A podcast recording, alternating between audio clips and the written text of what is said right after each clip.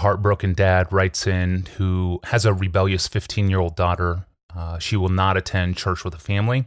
Uh, we addressed that topic in episode 1421, live in Nashville. You might remember we covered that, episode 1421.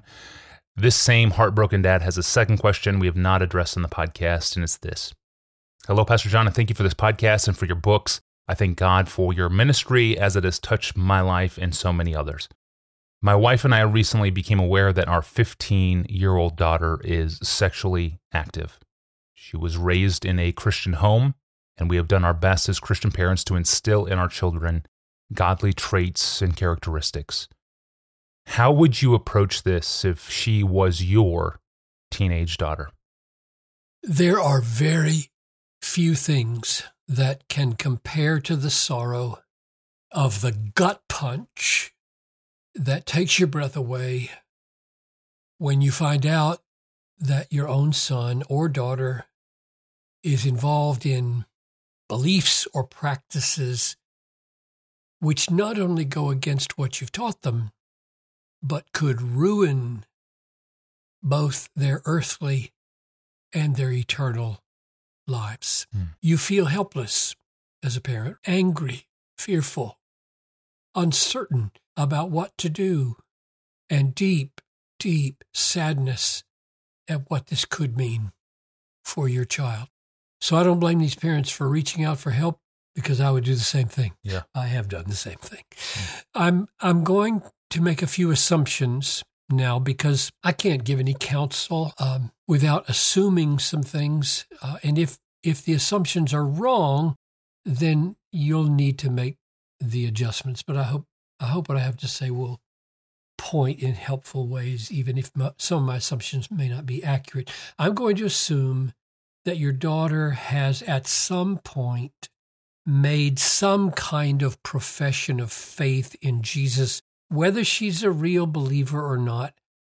I'm going to assume that she's not so rebellious that she refuses to talk or is threatening to run away permanently.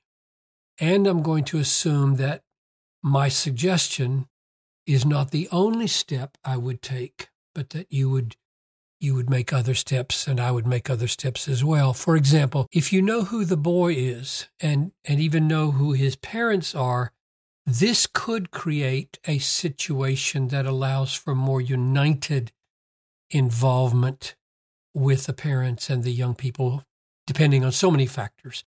That would come after what I'm suggesting here. So here's what I think I would do. I'll just list it off to you, and what's helpful, use it, what's not, ignore. First, I would weep alone, I'm sure, and then with my wife. She needs you, a husband, and you need each other. Second, I would cry out to God for wisdom and grace in myself, in my wife, and I would cry out for the miracle of repentance in my daughter. That's a gift of God, according to 2 Timothy 2:25. Third, I would take hold of several biblical promises and use them to establish my wobbly heart and give hope to my wife. For example, Jeremiah 32:17. Ah, Lord God, it is you who have made the heavens and the earth by your great power, and nothing is too hard for you. Or Isaiah 41:10, fear not, for I am with you. I will strengthen you. I will help you. I will uphold you with my righteous right hand. Or Psalm 103:13, just as a father has compassion on his children, so the Lord has compassion on those who fear him. The fourth thing I would do is to make sure that I have the facts rather than hearsay. Uh, those facts would uh, best come from your daughter. What have you done? Tell me. Who is the boy? How do you see the relationship? Who are his parents? How do you feel about what you did? What are you doing now? Etc. You need facts. Fifth, I, as her father, would plan an overnight weekend getaway to another town with my daughter alone. and would rent an Airbnb or hotel with two bedrooms and tell her that you plan to take her away for a couple of days, just the two of you. There would be no trickery here. You're not trying to sneak up on her at all. All is out in the open. This is about a father and a daughter dealing together with one of the most important issues they have ever faced. She should know that up front. Sixth, without sharing details, I would ask two or three closest spiritually mature friends of mine or you of yours to pray for me in these days while I take her away and uh, deal with the most difficult thing I've ever faced, perhaps. I wouldn't share the details about it with them, and they would be the kind of person who wouldn't probe, but I want their prayer. Seventh, I would take whatever time is needed before that weekend to compose a letter to my daughter about what I want her to hear from my heart to hers. I would write this down and I would plan to read it to her in person, face to face, in some private setting during our getaway. I would write it from my heart with all the truth and compassion and multi layered concern that I feel. I would probably let my wife read it before I go. There would be another strategy for her involvement, which I won't talk about here. Eighth, the letter would go something like this. And I can't write the whole thing here. I'll, I'll get it started so that you can get the idea of the way I would go about it because it would be much longer than I can read here because there's so many things that need to be touched on. Uh, let's call her Janet. I don't know her name. I'm just making this up. Janet. Dear Janet, so I'm, I'm sitting across the table from her or on a couch. Someday, Janet, you may be a mother and have teenagers of your own. And I am sure that you will love them with every ounce of your being. But you will never be a dad. And so you're going to have to take my word for this that the love of a father for his daughter is very deep. It's a powerful thing. You are bone of my bone and flesh of my flesh, not in a romantic way like with your mother, but because you carry my very being in your body and your mind. I am one flesh with your mother by God's decree, but I am one flesh with you by God's design in the very way you came into being. Now, let me insert a parenthesis here because I have an adoptive daughter and I've never had to write a letter like this, thank God. If I were writing to a, an adoptive daughter, I wouldn't say what I just said. I would say adoptive things that would be just as amazing and just as powerful because of my having chosen her like God chose me, and lots of other glorious things about adoption that you can say. But I'm talking to a daughter here whose very DNA courses through our blood vessels. Okay, back to my letter.